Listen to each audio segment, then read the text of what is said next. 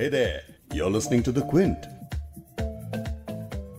मैं ज़िंदगी का साथ निभाता चला गया।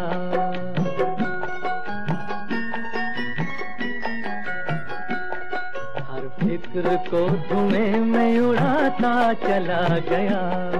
हर फ़िक्र को धुएँ में उड़ा। फ़िक्र को लिटरली धुएँ में मत उड़ाइए।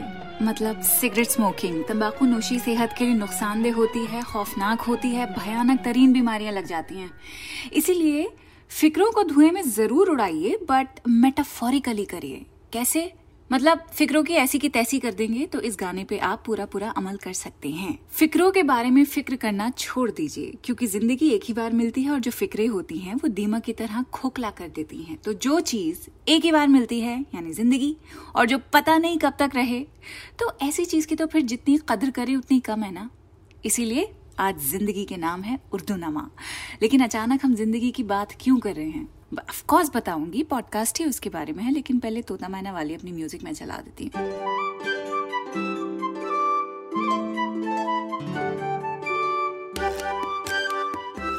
द क्विंट पर आप सुन रहे हैं उर्दू नामा। मैं हूँ फबीहा सैयद। आज अचानक ज़िंदगी की बात इसलिए क्योंकि 10 सितंबर को होता है वर्ल्ड सुसाइड प्रिवेंशन डे हर साल ये अवेयरनेस डे ऑब्ज़र्व किया जाता है क्योंकि हर वो मौत जो सुसाइड से होती है, वो एक पब्लिक हेल्थ कंसर्न है। ये ना सिर्फ़ फैमिलीज़ को इम्पैक्ट करता है, बल्कि कम्युनिटीज तक इसके जेर असर आ जाती हैं। सदमे, गम ट्रेजेडीज ग्रीफ सबकी जानों के साथ लगे रहते हैं। किसी की ज़िंदगी किसी ना किसी गम से खाली है ही नहीं। हर कोई गमजदा है। यही रियलाइजेशन कि हम अकेले तकलीफों से नहीं जूझ रहे हैं। अपने आप में ये बात हौसला देती है। और फिर जब ये समझ आ जाता है कि ज़िंदगी is no bed of roses तो जीने की हिम्मत भी आ जाती है। इसीलिए आज ज़िंदगी की बात करेंगे। ज़िंदगी जीस्त हयात लाइफ एंड एग्जिस्टेंस के लिए अलग अलग वर्ड्स हैं जो आप याद रख सकते हैं। लेकिन सबसे पहले वो शेर आपको पढ़कर सुनाऊँगी जो शायद ज़िंदगी और मौत के बीच के फ़र्क को सबसे एलोक्वेंटली डिस्क्राइब करता है। चकबस्त ब्रिज नारायण का ये शेर है। ज़िंदगी क्या है? अनासिर में जहूर तरतीब। ज़िंदगी क्या है? अनासिर में जहूर तरतीब। मौत क्या है? इन्हीं अज्जा का परेशान होना। अनासिर यानी एलिमेंट्स। आग, पानी, हवा, मट्टी, आसमान। जहूर तरतीब, दो वर्ड से बना है। जहूर यानी नुमाया होना, विजिबल होना, सामने आना, मैनिफेस्ट होना। तरतीब का मतलब है फॉर्मेशन अरेंजमेंट क्लासिफिकेशन तो शायर सवाल करता है कि ज़िंदगी क्या है? फिर जवाब भी आगे खुद ही दे देता है दैट लाइफ इज़ अनासिर में जहूर तरतीब, यानी एक खास फॉर्मेशन में विजिबली अरेंज हुए हुए एलिमेंट्स। और फिर अगले मिसरे में दूसरा सवाल भी शायर करता है कि मौत क्या है? और इसका जवाब भी खुद ही दे देता है। दैट डेथ इज़ इन्हीं अज्जा का परेशान होना। अज्जा यानी पार्टिकल परेशान होना यानी जब वो तरतीब में से बिखर जाए, यानी एलिमेंट्स जब तक ऑर्डर में लगे रहते हैं इक्विलिब्रियम में बने हुए होते हैं, तब तक ज़िंदगी है। जैसे ही इसमें खलल पड़ता है के आ जाता है, तब सब खत्म हो जाता है। फिलोसॉफिकली एंड साइंटिफिकली भी एकदम दुरुस्त शेर है ये। जब तक बॉडी का संतुलन बना रहता है, हम ज़िंदा रहते हैं, जहाँ चीज़ें बिगड़ती हैं, वहीं हम मौत की तरफ़ तेज़ी से बढ़ने लगते हैं। लेकिन सवाल ये है कि संतुलन, ये इक्विलिब्रियम अपने और अपने एनवायरनमेंट के बीच हम कैसे रख सकते हैं? ये सिर्फ़ आबो हवा वाला एनवायरनमेंट की बात मैं नहीं कर रही हूँ। यहाँ पे हम, हमारे रिलेशनशिप से जो हमारी गजा है उससे जो हमारा एनवायरनमेंट बनता है, उसकी बात हो रही है। और हर चीज़ में बेहतर बैलेंस तभी बन सकता है जब एक लाइन आप खुद को बार बार बोलते रहें। आई एम इनफ तो अपने एनवायरनमेंट में होने वाली डिस्टर्बेंसेस से आप बेहतर ढंग से कोप कर सकते हैं। ज़िंदगी को बेहतर जीने का मतलब ही अपने कोपिंग मैकेनिज्म को स्ट्रांग करना होता है। क्योंकि ऐसा तो हरगिज नहीं कि कोई भी आपको ज़िंदगी में कभी धोखा ना दे। कोई आपको चीट ना करे, कोई आपको तकलीफ़ ना पहुँचाए ठेस ना पहुँचाए ज़रूर लोग पहुंचाएँगे। और वही बात है ना कि मोहब्बत की कीमत होती है सदमा। क्वीन एलिजाबेथ ने कहा था ये। कैसी चली गई ना? आई नो शी वॉज़ 96 और कहीं ना कहीं जब बुज़ुर्ग इस, इस उम्र को पहुँच जाते हैं तो आप अपने आप को तैयार कर लेते कि हाँ भाई बढ़ना तो सभी को है। बट क्वीन का इस तरीके से जाना बहुत ओवरवेलमिंग है because it's a momentous occasion और उर्दू नामा का जो अगला एपिसोड है, उसमें हम बादशाहत की बात करेंगे। खैर, ज़िंदगी की हम बात कर रहे हैं और ज़िंदगी का एक गाना, आनंद फ़िल्म का मुझे बहुत पसंद है। ये थोड़ा सा सुनते हैं, फिर आगे बढ़ते हैं। ज़िंदगी कैसी है पहेली हाय? कभी तो हंसाए कभी ये रुलाए ज़िंदगी कैसी है पहेली हाय। कभी तो हंसाए कभी ये रुलाए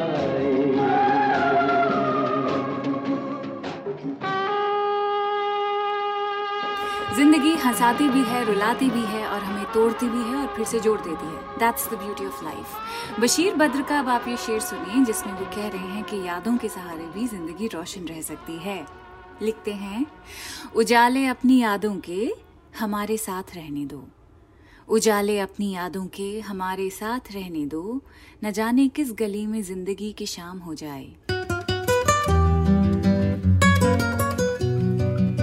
यादें हमारा माजी है, हमारा पास्ट है।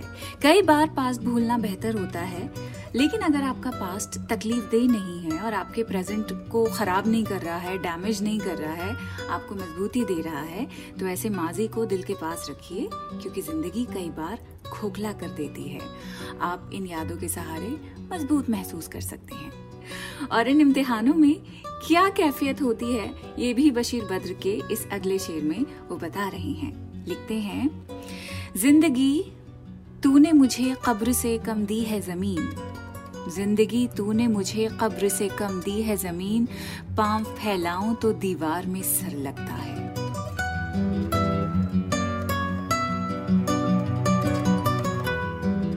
ज़िंदगी के इन इम्तिहानों के बारे में शायरों ने खूब लिखा है।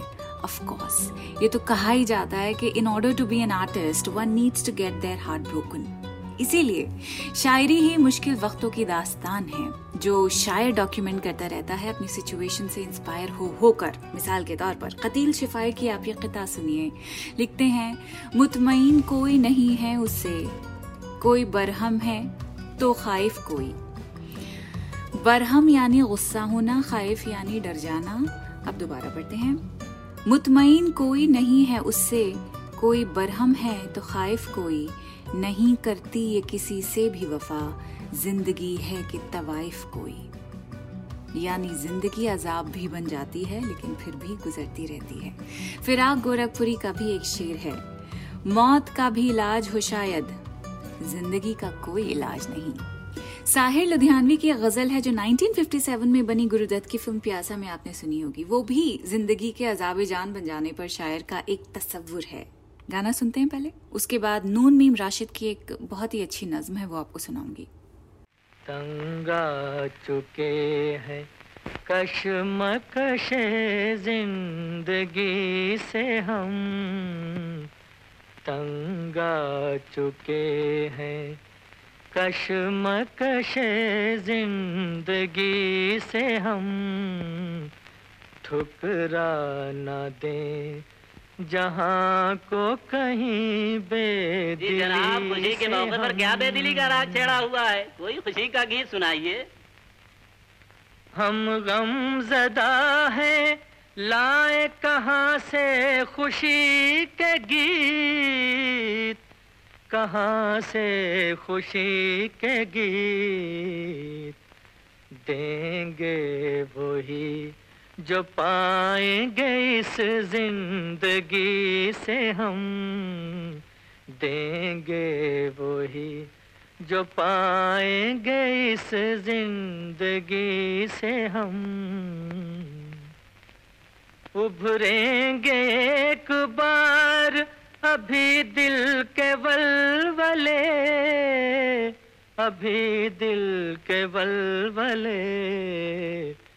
माना के दब गए हैं गमे ज़िंदगी से हम।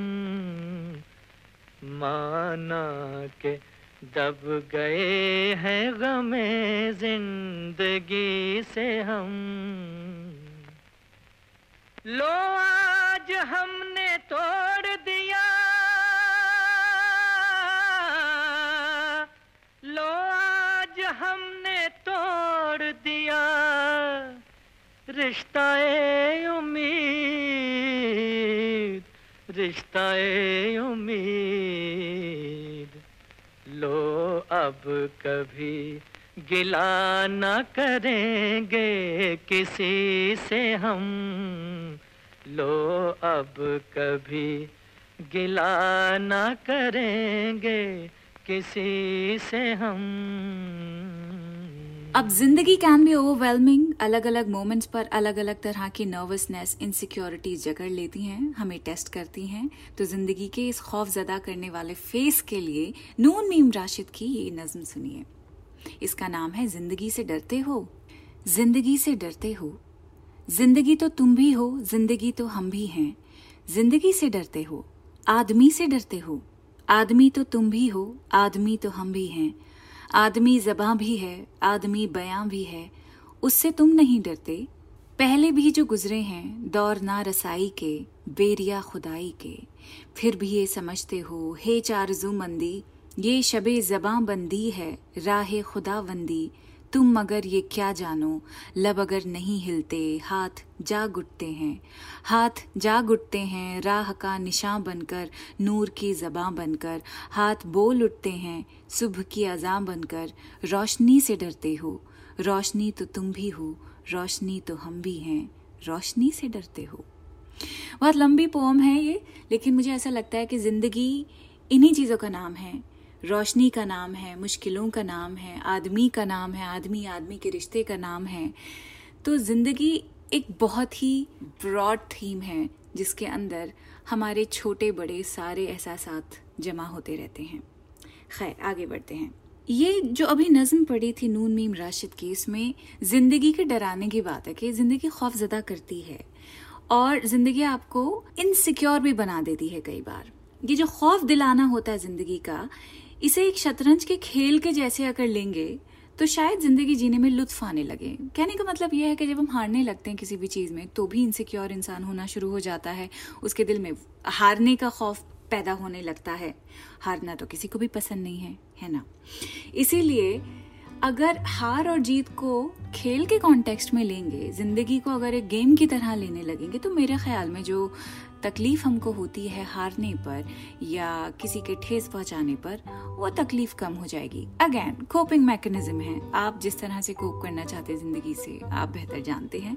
लेकिन ये जो लुत्फ वाली बात है, वो जावेद अख्तर की इस नज्म में है, जो मैं थोड़ी देर में पढ़ूँगी। लेकिन लुत्फ से एक बात याद आई, और वो है मेरा पिछला एपिसोड लुत्फ यानी जॉय और इस पर जो अभी लास्ट एपिसोड मैंने किया है, वो आप ज़रूर सुनिएगा। तो ज़िंदगी के इस खेल से लुत्फानंदोज किस तरह हुआ जा सकता है? जावेद अख्तर की जो नज्म है, इसका नाम है, ये खेल क्या है? वो पढ़ते हैं। लिखते हैं, मेरे मुखालिफ ने चाल चल दी है और अब मेरी चाल के इंतज़ार में है। मगर मैं कब से सफ़ेद खानों, सियाह खानों में रखे काले सफ़ेद मोहरों को देखता हूँ, मैं सोचता हूँ, ये मोहरे क्या हैं? अगर मैं समझूं कि जो मोहरे हैं सिर्फ़ लकड़ी के हैं खिलौने तो जीतना क्या है, हारना क्या? ना ये ज़रूरी, न वो अहम है। अगर खुशी है ना जीतने की, न हारने का ही कोई गम है तो खेल क्या है? मैं सोचता हूँ, जो खेलना है तो अपने दिल में यकीन कर लूँ। ये मोहरे सचमुच के बादशाह वज़ीर, सचमुच के हैं प्यादे, और इनके आगे है दुश्मनों की वो फौज। रखती है जो कि मुझको तबाह करने के सारे मंसूबे, सब इरादे। मगर ऐसा जो मान भी लूँ तो सोचता हूँ, ये खेल कब है? ये जंग है जिसको जीतना है, ये जंग है जिसमें सब है जायज़। कोई ये कहता है जैसे मुझसे, ये जंग भी है, ये खेल भी है, ये जंग है पर खिलाड़ियों की, ये खेल है जंग की तरह का मैं सोचता हूँ जो खेल है। इसमें इस तरह का उसूल क्यों है? कि कोई मोहरा रहे कि जाए, मगर जो है बादशाह, उस पर कभी कोई आँच भी ना आए। वज़ीर ही को है बस इजाज़त कि जिस तरफ़ भी वो चाहे जाए। मैं सोचता हूँ जो खेल है, इसमें इस तरह के उसूल क्यों हैं? पियादा जो अपने घर से निकले, पलट के वापस न जाने पाए। मैं सोचता हूँ, अगर यही है उसूल तो फिर उसूल क्या है? अगर यही है खेल तो फिर ये खेल क्या है? यस यही तो सवाल होता है कि हम इतने मजबूर क्यों हैं कि हमारी किस्मत में सिर्फ़ हारना ही रहता है? और हमारी हार हमारा इकोनॉमिक बैकग्राउंड हमारा कल्चरल बैकग्राउंड ही क्यों डिसाइड करता है? और अगर हमको दोनों चीज़ें बेहतर बनानी है इकोनॉमिक लैडर पे आगे चलना है तो फिर उसमें भी हमको बार बार क्यों हारना पड़ता है? बार बार क्यों रोड ब्लॉक्स आते हैं? सोसाइटी की जो इनक्वालिटी है, उस कॉन्टेक्स्ट में बात कर रही हूँ। ज़िंदगी के खेल में हार भी है, जीत भी है, लेकिन कोई भी हार या जीत परमानेंट नहीं होती है। ये सोच के थोड़ा सा दिल को सुकून दिया जा सकता है। और अगर आप थोड़ा सोचें इस बात के ऊपर तो ये भी समझ आता है कि जो हार है, वो भी इनफैक्ट जीत का हिस्सा है। It's it's a part of the package कैसे? ओ please listen to this very beautiful नज्म बाय मजीद अहमद इसका नाम है जीने वाले, और जीने वालों को कैसा होना चाहिए? आई थिंक हम सबको ये बड़े ध्यान से समझ के सुनना चाहिए। शुरू करते हैं। क्या खबर सुबह के सितारों को? है उसे फुर्सत नज़र कितनी? फैलती खुशबुओं को क्या मालूम? है उन्हें मोहलत सफ़र कितनी? बर्क बेताब को खबर न हुई कि है उम्र दमो शरर कितनी? कभी सोचा न पीने वाले ने, जाम में मैं तो है, मगर कितनी? देख सकती नहीं माले बहार, गरचे नरगिस है दीदवर कितनी? जाने क्या ज़िंदगी की जागती आँख हो गई उसकी शब बसर कितनी।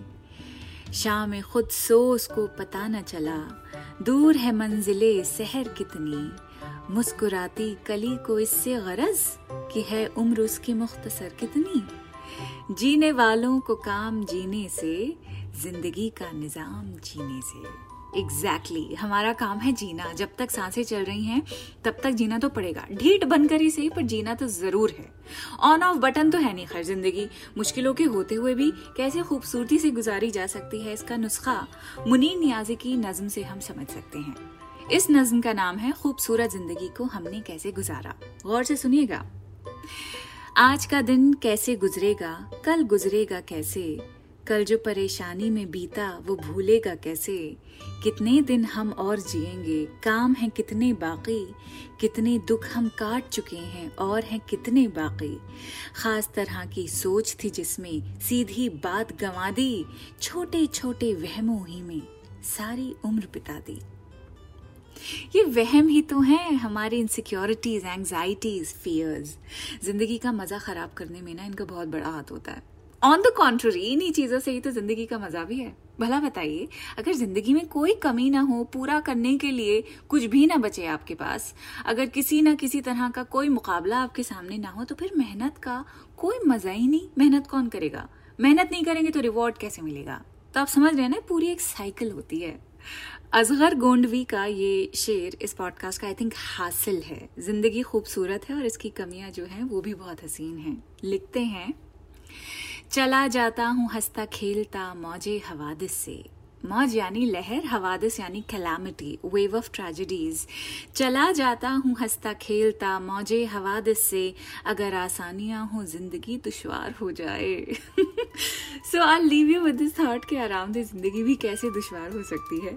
तो अपना बहुत ज़्यादा ख्याल रखिए। लेकिन एक मिनट एक मिनट, एक बहुत ही इंपॉर्टेंट चीज़ आपको मुझे बतानी है, वो ये है कि अगले हफ़्ते हम हर majesty queen Elizabeth the second के इंतकाल पर एक ख़ास प्रोग्राम करने वाले हैं और उर्दू नामा के उस एपिसोड को हम बादशाहत थीम से एक्सप्लोर करते हुए करेंगे। इसके अलावा जो चीज़ आप नोट करें, वो ये है कि एक नया एपिसोड है द क्विंट के न्यूज़ एंड व्यूज़ पर जिसमें मैथरी बात कर रही हैं। She the people dot TV की शैली चोपड़ा से। उनकी नई किताब सिस्टरहुड इकोनॉमी के बारे में है। किताब की नाम से तो आप समझ ही गए होंगे।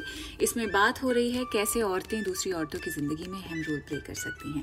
काफ़ी इंपॉर्टेंट बातें होने वाली हैं तो गौर से सुनिएगा और आप हमारे साथ शेयर कर सकते हैं कि आपको इस एपिसोड में कौन सी चीज़ें बहुत अच्छी लगी हैं।